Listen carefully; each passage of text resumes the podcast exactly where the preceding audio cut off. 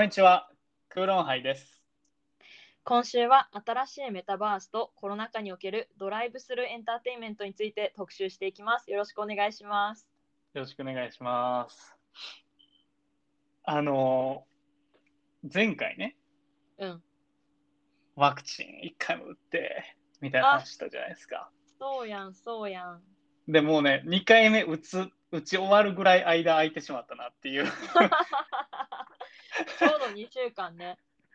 そうそうそう。いやいやいやいや、もっとよ。3週間ちょいあ、そうそう、あの、ワクチンが2週間後やろ？から、ワクチンの2週間超えたねっていう。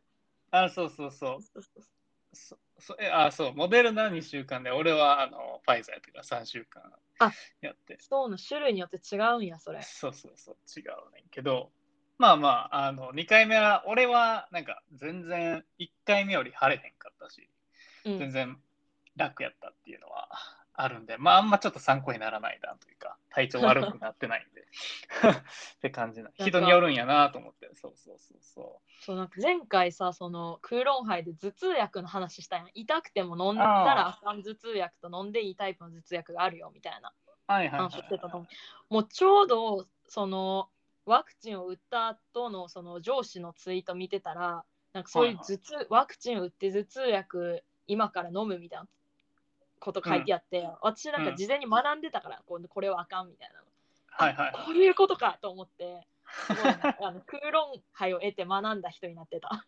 おー、よかったですよ。それともちゃんとカロナールを選択してたら、まあよかったんやけどな。いやカロナールも最近めっちゃニュースで見るからさあ、あそうなんやこういう。ことやったんうんカロナールすごい見るよえー、なるほどね。TikTok とかでも見るマジで？あ、なんかそうそうなんそうそうそうそう TikTok のお医者さん TikToker とかがねなんか出してたりしてしゅん名前をしゅんぴーみたいな人？あそそんな名前かちょっと覚えてへんけど この前ねそう出してたあこれがあのカロナールかってなったなるほどね。あ、そうなんや。そうそうそう。で、まあなんか、そのイスラエル来るときにこう、やっぱ、ね、ご飯とかさ、いっぱい持っていくわけよ。なんかその、うん。まあ全然話変わんないけど。うん。フリーズドライとかね。うん。そうそうそう。で、まあもう30何キロとかで余裕でオーバーして、うん。その中にこう、クーロン汎用のマイクもね、入ってるわけですよ。で、はい。パソコンにつないで話せるようにうん。意気揚々と持ってきたんですけど、まあこっち帰ってきて、まあ Wi-Fi がつながらんと、家の。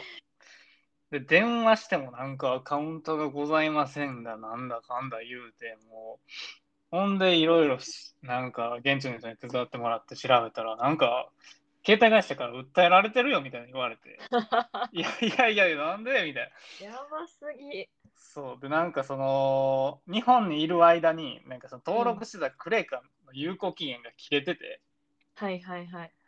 でそれで切り替えができてなくてずっと未払いみたいなその結果あー。W i f i のデバイスを持ち逃げしてる状態になってて なんか裁判沙汰になってるとかでなんかそのまあ違約金4万ぐらい払わなあかんみたいな。まあまあまあまあ。まあまあそ,、まあ、それで済んでるから別にいいねんけど、で4万払ってまあもうそれも1ヶ月前ぐらいやねんけど、うん。まだあなた訴えられてますステータスになってて、お前もう早押してくれよみたいな感じで、今ちょっとあの結局ママイクを使えずにあの別のね、あの安価で撮ってるスマホからねアプリで撮ってますけど。そうなんですよね。っていう、まあ、感じです。あのー今年あの公開されるあのやばい映画の続編がありまして、ほう。そのな何だと思いますか？えちょっと映画さ疎すぎて、はい。東京リベンジャーズしかわからんねんけど。いやとあと元ネタあのあと妻夫木が出てるあの中国のさあの日本に上陸するやつ。中国でめちゃくちゃ売れてる映画シリーズが日本に上陸あそう。ちょっとねに日本語でなんていうか忘れたんやけど。3体じゃなくて、ん？あの3体じゃなくて、まあ、それ本やけど3体じゃない。じゃない。あ3体じ2ゃない。文字じゃない。あのあれ怖そうなあのブックカバーのやつやろそれあそうそうそう SF 違う違う。もっとねえっとねそのた探偵ものなんかなちょっと私も見たことないか分からんねんけど、えもうめちゃくちゃお金かけて作られてる映画がまあ日本上陸。その2つしか分からんわちょっと。なるほどね。なるほど。うん。まあまあ、あの答え言いますと、あの、マトリックス4がですね、おおあの18年ぶりに公開されるということで、すごいな。うん、で半世紀でそのもうちょっとで。そうよ。だからまあ、1999年1作目、2、3, 2 3作目が2003年みたいな感じで。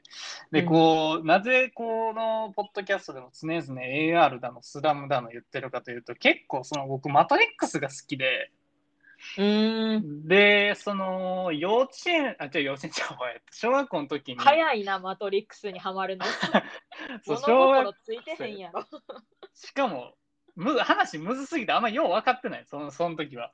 うんうん。で、もう、何、ロングコート着て、あの、校庭で友達とマトリックスごっこをしてた思い出があるんですけど、あの、それぐらい、まあ、好きでですね。あの、まあ、マトリックスといえば、こう、仮想現実みたいな。あ、そうなんや。あの私見たことなくてさ。あ、ないんや。うん。そう、だからその AR とか VR みたいなのをもう超先取りした最先端映画というか。そうそうそう99年から？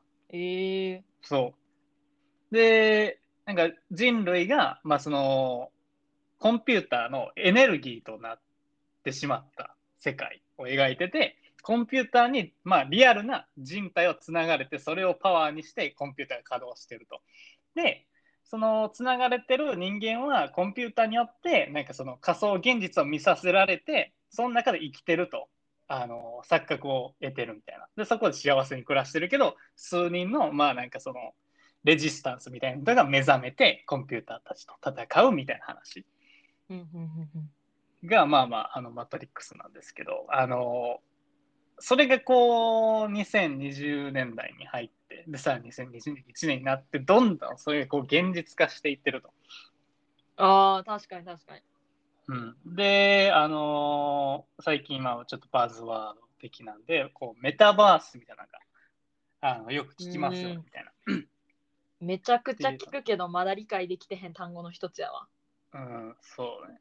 で、まあ、これがまあどういうこ意味なのかっていうと、もともと SF 作家さんのニール・スティーブンスさんっていう方が1992年の著作のスノークラッシュの中で、あのインターネット上の仮想世界のことを、まあ、メタバースと呼んだことから、まあ、来てるんですけど、あのそれで、まあ、あの定義はあの将来、まあ、未来ですね、近未来におけるインターネット環境が到達するであろうコンセプトモデルとか、あの仮想空間サービスの、まあ、通称のことを今、あのまあ、テック業界でメタバースと呼んでるみたいな感じで、まあ、これどういうサービスがあるのかっていうと、まあ、古くは多分俺らギリ知ってるので、あのアメーバピグ。あ今ね、アメワピグ想像してた。そうそうそう。古くはこうアメーバピグとか。で最近で仮想空間にいるみたいなイメージか。そうそうそうそうそうそうそう。で、そこはまあ現実と違うけど、まあ、そこの中でアバターたちは生きてるっていうことね。うんうんうん。で、最近で言えば、まあ、それこそあつ森だとか。あのああ、フォートナイトとかもそういう感じそう、なんだまさしく、そうそうう、んあつま、あつ森フォートナイトはもう、最近で言う、いわゆるメタバースの中に分類されるもの。で、これは、その、僕らが生きてる世界と、あの、まあ、ミラーワールド的に、また別の世界が存在するっていうことなんで、あの、その中での、まあ、想定される市場規模って、まあ、超でかいと。だから、あの次の Google っていうのはメタバース関連事業からこう生まれるんじゃないかっていうふうにはまあ考えられてて、めちゃくちゃどでかいアメーバピグみたいなサービスが。そうそうそうそうそう。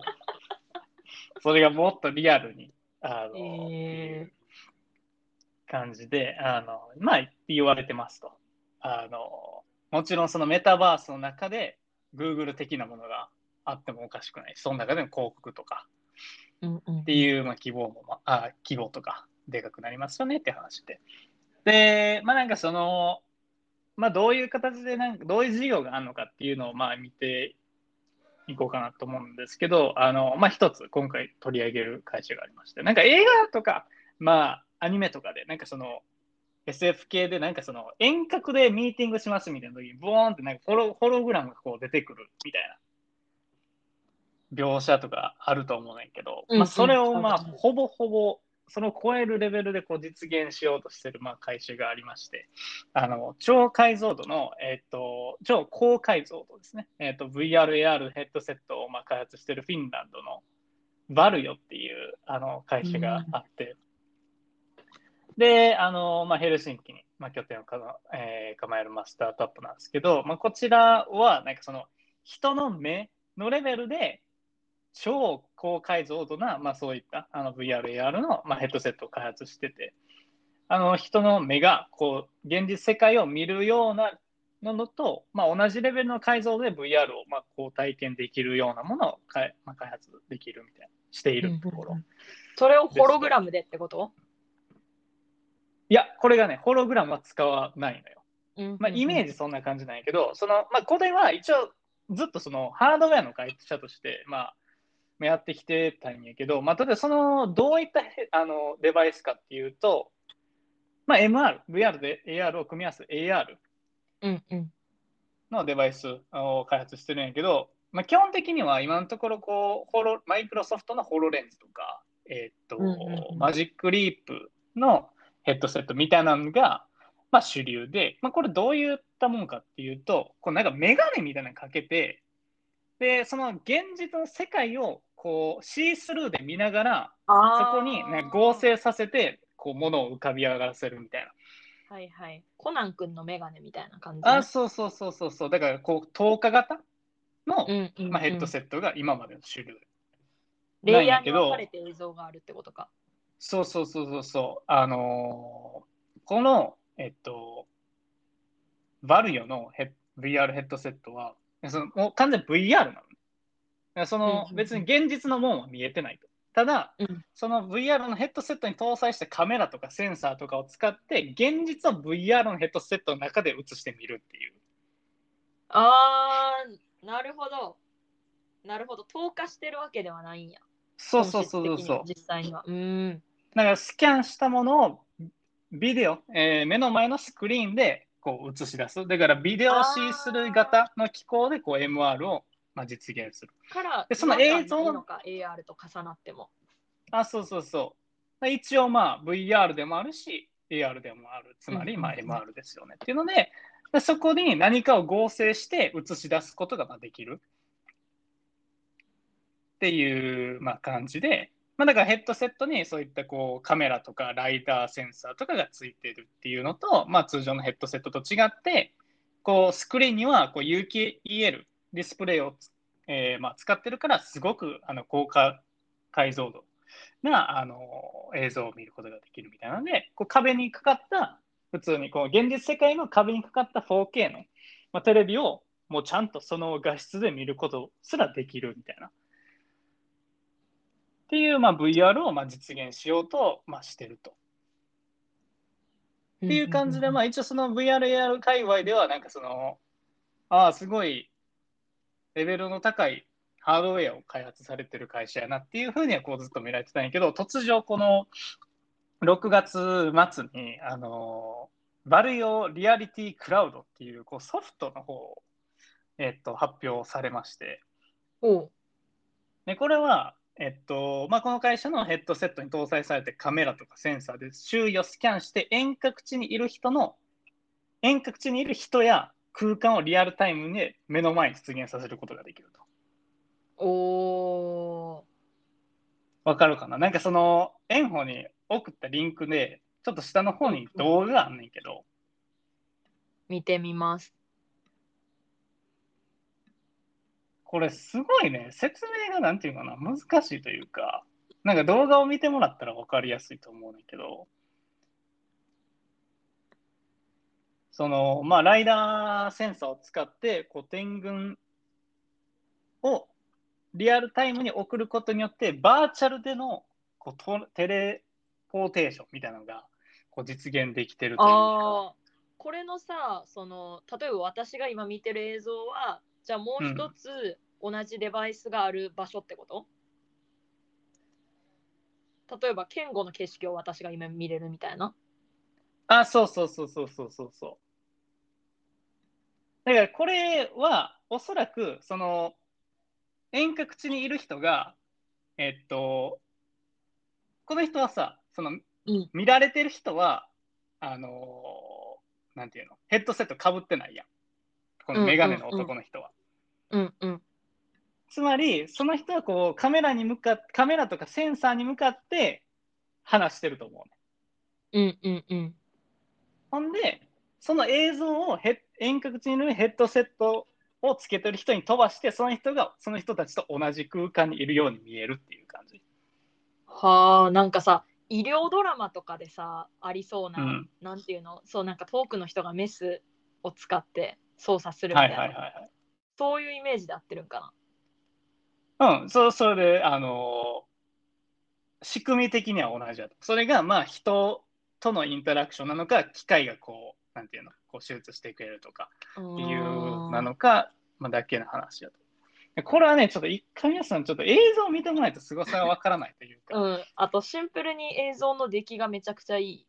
うん、見応えがある。そう。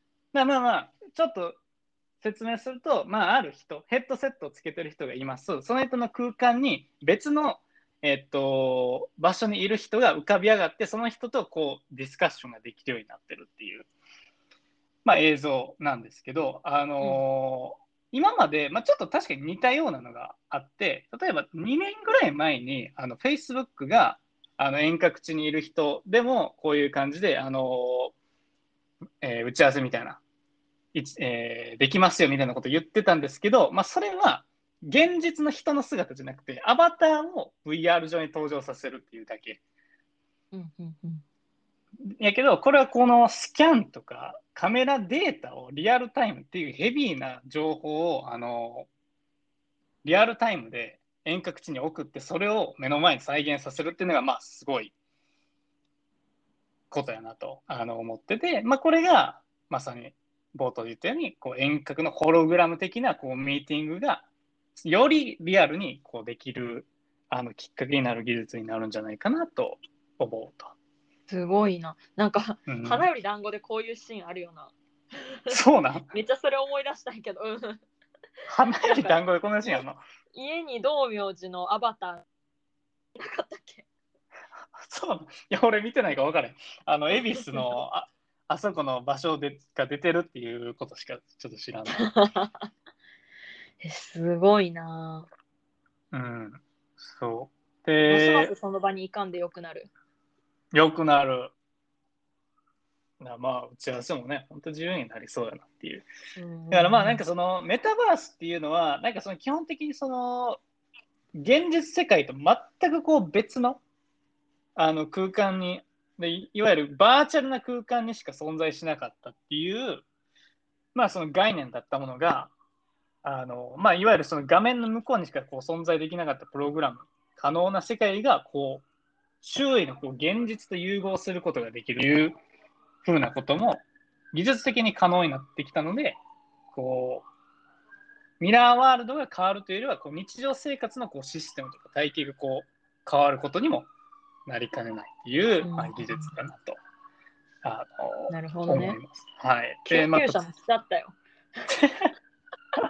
あ、ようサイレンなんねん、イスラエルなんかも。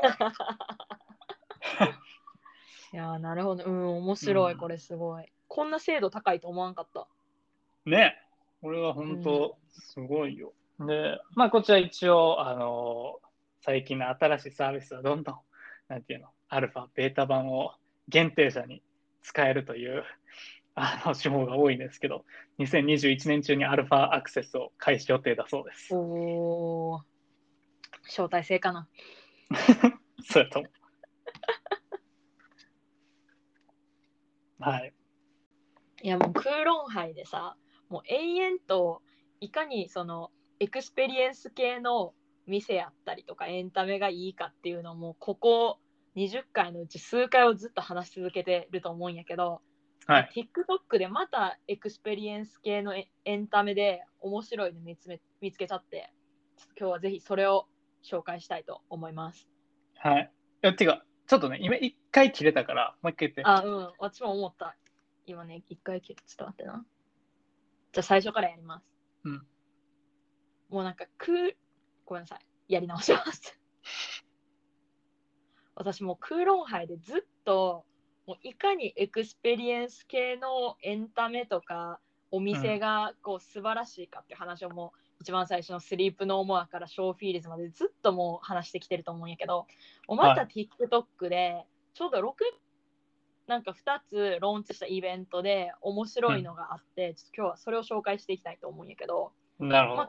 めっちゃ簡単に言うとドライブするエンターテインメントって私は読んぶ読んだんやけどなんか今までドライブインシネマとか、その車運転して見る映画とかって結構あったやんか。こううん。車の上にレジャーシート引いてなんかカップルがポップコーン食べながら見てるとかがなんかまあ情情緒的な文化として昔からあってでそれがまたコロナ禍で復活して韓国やと車の中から見るコンサートとかそういうのが今コロナでそうそうそうコロナでさその横の席に座れへんから車をバーってコンサート会場の前に並べて、車のあのランプで応援のそのなんていうの ペンライト代わりにするっていうのがへえ。結構去年はバズっててそういうのが韓国とかさ、国自体が小さいけど、なんかその車のそれとあんまなんか親和性ありそうにないけど、なんかアメリカとかわかんわかんないけど。確かに確かに今日なんかそもそもさ、へー。コンサート会場に入る車の台数もそんな多くないからさ。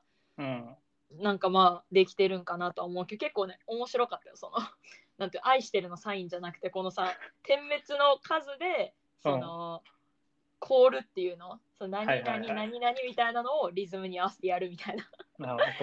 のがあってそう面白かったんやけど、まあ、なんかそれだけじゃなくてなんか先月その2つあったのは1つ目がオリビア・ロドリゴっていう歌手のプロモーションというかそのオリビア・ロドリゴのイベントやってんけど、うん。まあ、そもそもオリビア・ロドリゴ誰やとそうなんよ。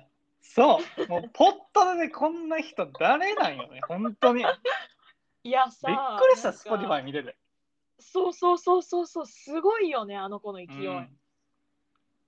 なんか去年今年か今年の2月ぐらいから Spotify のランキングのずっと1位におるやんほんまに、うんそうね、本当に。でしかも割とそのポップカルチャー追ってる方やと思ってたけどえ誰みたいな もうここについていけへん年齢になっちゃったみたいな17歳とかやったっけ？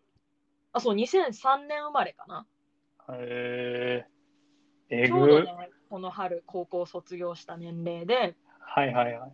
でもなんか逆にちょっと安心した節もあってなんかアメリカのさティーンエイジャーがハマる歌手ってなんか私のイメージではこううちらの時代ってさセリーナ・ゴメスとかデミ・ロバートとかめっちゃおったやん。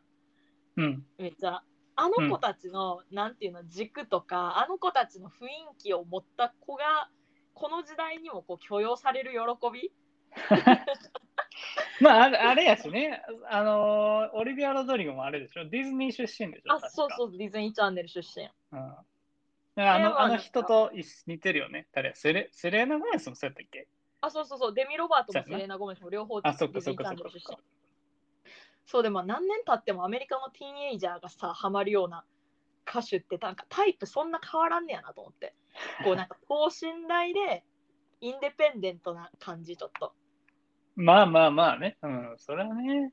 うん、そっかそっか、確かに。そう。でこの子はね2003年生まれでなんかお母さんがアメリカ人でお父さんがフィリピン人うん、からアジア系アメリカ人、はい。で、まあ、なんかそれもちょっと今っぽいなと思ったんやけど、うん。でなんかもうもともと16歳でそのハイスクールミュージカルのそのスピンオフスピンオフじゃない、うん。えっとねこう新しいバージョンのハイスクールミュージカルなんかのザ・ミュージカルでそのガブリエル役なんかなこう主役をやっててもうゴリゴリのディズニー出身の歌手ででその、うんなんかハイスクールミュージカルの時もその自作のその曲みたいのを出しとってんってもともと。はいはい、らしいね。でそこでまあなんか全米チャート90位に入って、まあ、この時点でちょっと TikTok 上では有名な子みたいになっててんてあ、でそれが。まあなんか2020年あ2019年とかああ違う2020年の半ばよ今年の2021年やからうん。でその時に初めてその1曲目を出して、まあ、90位入りましたみたいな。で今年の2021年の1月に契約して、うん。あの契約じゃないえっと初めてデビューシングルを出して今これだけ売れてるっていう。でどれぐらい売れてるっていうと全米全英シングルチャートで初登場1位 Apple Music デイリーチャート62の国と地域で1位 Spotify デイリーチャート33の国と地域で1位で初登場から8週連続全米シングルチャートで1位の記録を打ち立てさらに同楽曲は2021年で初めて史上最速で10億回再生を突破した楽曲となったっていうこのデビュー曲のドライバーズライセンスが。はいはい。そんな？みたいな。すごくない？そう。なんか、で聞聞いたんよ。なんかその、あの、アルバムを、うんうんうん。ちょっと前、サワーかな？サワーうんうん。ううんん。そ、そそう、なるほど、みたいな。ななんかいや、そう、そうなんよ。かそのめねっちゃなんかここ、おお、そう、これが流行るんや、みたいな感じやったな。そうそうそう。なんか,、まあ、彼女が流行った要要因みたいなのは後でちょっと軽く補足したいんやけど、まあ、なんかうん。一番の要因は、その等身大の共感性のある歌詞らしいねんや。そうレビューサイトとか読むと。なるほどね。要はその今のティーンエイジャーアメリカのティーンエイジャーでいう西野カナみたいな多分ことあなんやろうけどーとか、テイラー、テイラーみたいな。そうそうそうそうテイラーそれこそこの子テイラーのめちゃくちゃファンでみたいなああ、そうなんや。まあ、つまりは多分私自身がもうこの世代に共感できなくなってるだけなんかなみたいな もう完全にその恋愛観とかが大豆だ十和子世代になりつつあるからちょっと刺さりきれてないだけでアメリカのティーンエイジャーにはぶっ刺さってるんかなみたいなうんうんうん。なるほどね。でまあ曲がいいっていうのとあとは、まあ、TikTok でめちゃくちゃバイラルになったっていう。でそれはあれ？その曲がってこと？そのその子自体がってこと？曲が。ね。曲が曲がバイラルになってでまあなんかバイラルになったきっかけとしてはなんかそのハイスクールミュージカルで元彼役を演じた俳優がおんねんけどなんか、うん。えっと、その子と、まあ、付き合っててその子との失恋の内容が実際にこの歌詞に反映されてるよみたいな噂が出回って、まあ、なんかゴシップ的な感じであそうそう。もうそう。ゴシップ的に出回ってまあなんかファンのさ、推測合戦みたいなのが始まるわけやん。それでどんどん。バイラルになったりとかあとは、まあ、2つ目がなんかテイラー・スウィフトがそのたまたまドライバーズライセンスが Apple Music のチャートでテイラーの次に来たんやってランキングで。うん。でオリビアがめちゃくちゃテイラーのこと好きやからおよっしゃ3位にランクインしたしかもテイラーの下やでみたいな投稿した後にテイラー本人がなんかとても誇りに思うみたいな投稿をして、まあ、要はそのジャスティン・ビーバーがさキャリーパンカンの YouTube みたいなはい。ピコ太郎シェアして。あペコ太郎とかそうそうみたいなので、まあ、テイラーのちょっとけしかけもあってめちゃくちゃ売れたっていうか、すごいなんかなんていうのまあもちろん曲が良かったっていうのもあるけど結構統合的にさこういろんなこう要因があって、まあ、ここまでの記録を打ち出したっていうなるほど。いやほんまになんか正直マジで信じられへんぐらい売れてるあん私も実感なくてあんま日本でも聞かへんし期間ね。なんか、ビリーほど話題になってないというか。うん。なんかエド・シーランとかビリーとかがさここ数ヶ月曲出してるけどそれでも延々と SOUR のアルバム曲が上におるやん。うん。うん。うん。まあ、そうね。海外、アメリカチャートとかはそうそうそうあの海外チャートとか見ると。うんそうでまあなんかこの子がじゃあ何のこうドライブスルーイベントしたかっていうと、まあ、サワーっていうアルバムを出してなんかそれのその曲がその結構プロムパーティーとかをイメージして作られた曲が多いみたいなから、うんうんまあ、実際にファンをインバイトしてそのプロムパーティーをイベントとしてやったんやけどもうこれの作り込みがめちゃくちゃすごくてただコンサートやっただけじゃなくてちゃんとそのプロムってさまず一番最初男性が女性を招待するみたいなくだりがあるやん。うんそれを実際にオリビア自身がファンの家に行って招待するみたいな。私と一緒にプロムに行ってくれますか？そう。そメメタバース上じゃなくて？ん？メタバース上でってこと？メタバース上じゃない。マスクつけて家に行ってた。え、現実でい行ったってこと？あそうそうそう。もちろんさあの招待された人全員じゃないけどなんうん。かそのオリビアのそのツイッターで、まあ、アンケートアンケートというかその抽選みたいなのがあってそれに当選した子が、あーなるまずそのオリビアのチームから連絡があって何月何日家いる？みたいなでまあその子は最初さ、当選してチケットかなんか届くから、まあ、本人確認かなんかでその日にいないとあかんのかなって思うやん。でそれがまあ、実はオリビアがちゃんとその子ん家に行って プロムに来てくれますか？みたいなこうカードを持ってそこから始まるみたいな。へえ。なるほどね。で、まあ、実際イベントに行くとでドライブスルーイベントやからこう行くとこうまずこうコサージュ？こうプロムといえばコサージュやけどコサージュもらったりとかあとは事前にオリビアからドレスをもらったりとかあともちろん交通費も全部オリビア側が出すみたいな。でうんうんうん。参加者は好きな親友を誘って参加してみたいな。でもでなんかこれもあと私的に個人的にすごい好きやったんがなんかやっぱドライブスルーイベントやから結構車に合わせてなんか演出とかも組まれてて、なんか車のさこう洗う時にこうなんていうのスプレーみたいなのかけるやん車に。洗う時の、はいはいはい。なんていうの？車洗ったことないから分からんねんけど。お車のボディウォッシュみスプレーみたいなのかける？そそれで車のそのなんか窓ガラスにプロムって書いて、まあ、うん。要はなんか車の中からしか絶対動画撮らへんから車の中からちょうどよく綺麗に撮れるように全部がデザインされてる。うん。のがめちゃくちゃ面白いで TikTok で超バイラルになってるからすごいね TikTok ねでSour Prom って検索したら出てくるからぜひ見てほしいぜひ、TikTok ユーザーの方は見そう。TikTok ユーザーの方は見てほしい。なんか不思議なのはあんまり記事には正直なってなくて、なんかさ、クーロンハイ、これなんか紹介するときに絶対記事しょあの検索するけど、なんか全然なってなくて、からほんまに TikTok で調べるのが一番いいかなと思った。でも、オリこれいつやった？ビア、えっとね、 ongoing 6月の？最終週、うん。えっと、6月の最終。で、なんで最終週かっていうと、そのちょうどアメリカでプロムの時期、卒業式の時期やんか。はいはいはいはい。そうからうんでちょうどオリビアが高校を卒業してでオリビア自身がホームスクールやってんて。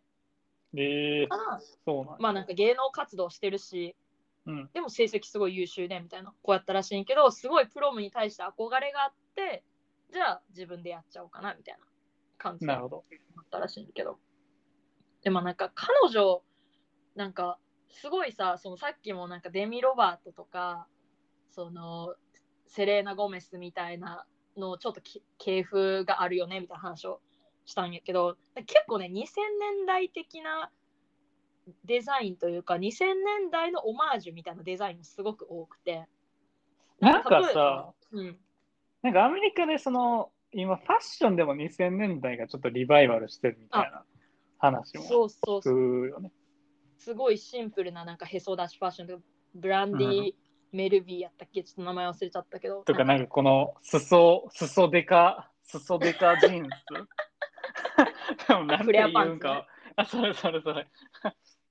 いやわかるわかるなんか要はセーラームーンとかに出てくるようなシンプルファッションが意外と今受けてたりとかうん。うん。うんでもオリビアももうほんまにそこドンピシャでなんかそのプロムに使ってるデザインとかロゴとかも2004年の Mean Girls って映画わかる？はいはいはいはいはい。のん中に出てくる Burn Book っていう悪口ノートのロゴデザインをそのままオマージュしてたりとかあとはそのオリビア・ロドリゴのあの Sour のアルバムのさ写真も顔中にステッカー貼ってあんねんけど最近のステッカーじゃなくてあの昔あったあの金縁のステッカ金縁のステッカーってどういうこー あの裏はキラキラしてるステッカーみたいな。そあ、そうこまで良なのね。くないみたいな。そう古いステッカーとかを貼ってて結構でプロム自体もさあんまり令和的なモチーフじゃないというか。なんか逆にまあまあ、男女そうでそうそう。ワンカップルみたいな。今もなんか男女で誘ってパなんかダンスパーティーみたいな構図ってあんまりネットフリックスのさ映画とか見ててもそこまでなんていうの主役になってこうへんテーマというかうん。うん。で結構プロムも2000年代的モチーフやなって思うしだからすごいなんかめちゃくちゃ世界観作り上げられててなんかちょっとドライブ文化が日本にないからその車文化が日本はそこまで強くないからどれだけ日ク本でラブハウスそれで衰退していっとると思うし。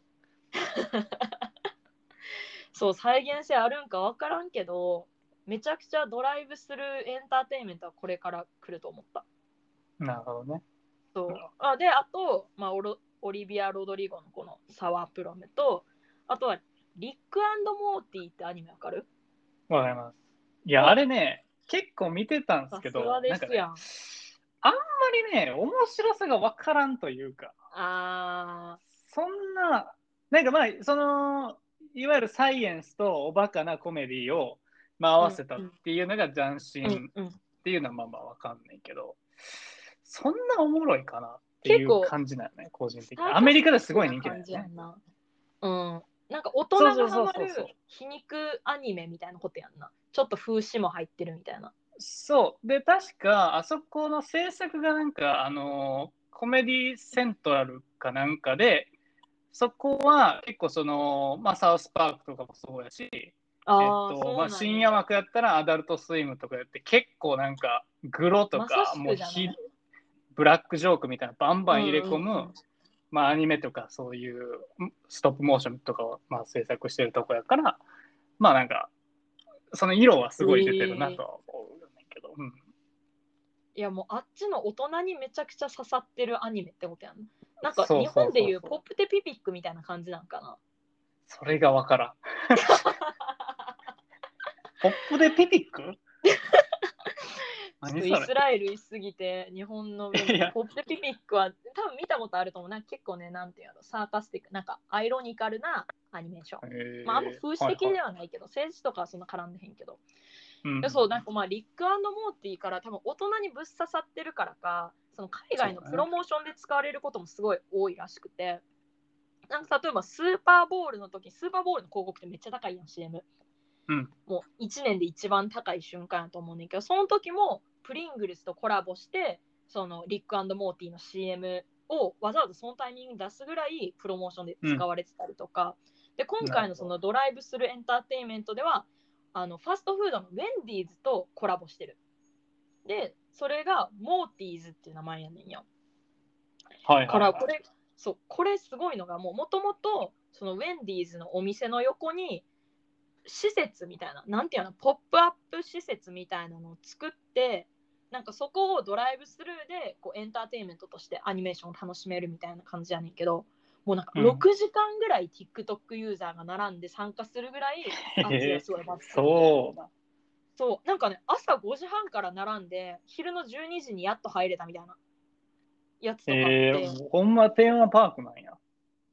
そうただまあイメージで言うと、まあ、見てる限りなんかユニバのそのミニオンとかえっとないはい。なんだろうなスパイダーマンの映像のさアトラクションあるやんあれのアトラクションの座るのが車になってて映像を楽しむみたいなはい、そう。感じ。うん。そうそうそう。近くて、で、なんか、これ自体はまあウェンディーズのプロモーションやねんけど、この作品と絡めたその商品、例えば、そのピクルスが入った、なんかシャーベットみたいなスムージーみたいなやつが待ち時間に配られたりとか、もうとことんこのアニメの世界観に寄せたウェンディーズっていう。いはいはいはい。や、これもやっぱ。こ、う、色もエキセントリックな色のそうそう食材で。まあなんかアイディアとしてはさなんかまあコラボコラボ商品なんやろうけど作り込みがすごすぎてただのコラボじゃないというか、もう入った瞬間からど。ガチテーマパークみたいな世界観がちゃんとできてるから。はい。うんこれはすごい人気になるやろうなと思った。でなんかしかもなんかこれなんか3時間って書いてて全部通り抜けんの。そんなでかいのと思って。そうなん？ちょっとあのリファレンス1人しか取ってへんから分からんけど3 hour experience って書いてあってその人がめっちゃ運転呪いだけかもしれんねんけど。その映像のエンター3時テインメン間で車ってすごいな。そう。事故起こりそうじゃない？もはや、うん。よそ見運転みたいなな。そうそうそうなんかアニメーションもさ結構なんていうのエキセントリックってさっき健吾が表現したけど、うんほんまにそうで結構なんていうのこうサイケデリックなデザインが、はいこれほんまになんか3時間もゆるゆる運転こん中でして大丈夫かって不安になるぐらいやねんけどまあなんかチャーリーとチョコレート工場の中を探検してるみたいなイメーうんうんうんジだったな、うん。確かにね。なるほど。そうなんや。面白い。これではうんちょっと日本では難しいな。3時間車でまあ、サファリ、サファリパークぐらいの規模。これに関してはね、リファレンスい1 TikTok しかないからちょっと自信ないけど、いや、面白いよね。これめちゃくちゃやりたいなと思った、日本でも。うん、なんかとりあえずアメリカの、の、うん、アメリカのウェンディーズの駐車場の敷地えぐいっていうことはわかるけどな。それ実際の店舗なんかウェンディーズの横にあるって明記されてたから実際の店舗やと解釈してんねんけどわざわざ作ったんかなさすがに。まあなんかテントみたいな感じで建ててるから、ちょっと設営はしたんじゃない？いやなんか日本でけど。いやそうそう。なんかマジでなんかオリビア・ロドリゴもこのイベントもそうやけどなんかなんていうのかな TikTok でのユーザーの発信にその偏ってるというか頼ってるからうん。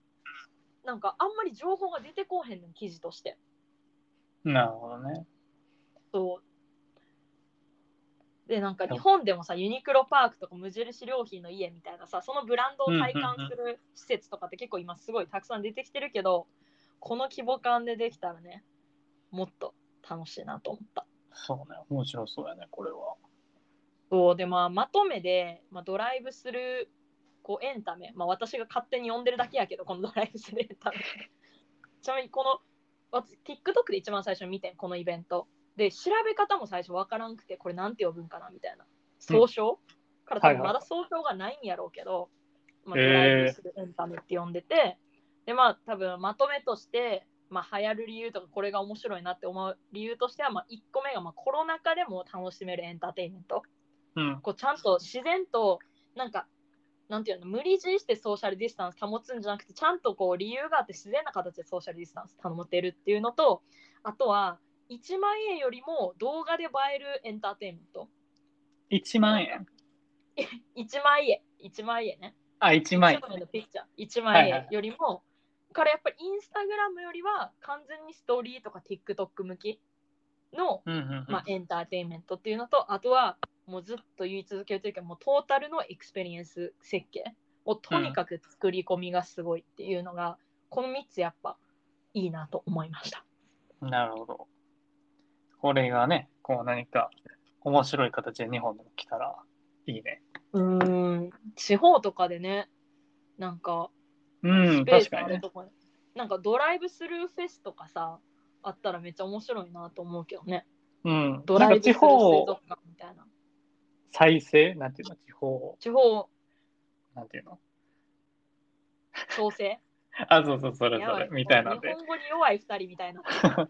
使えるかもしれないね。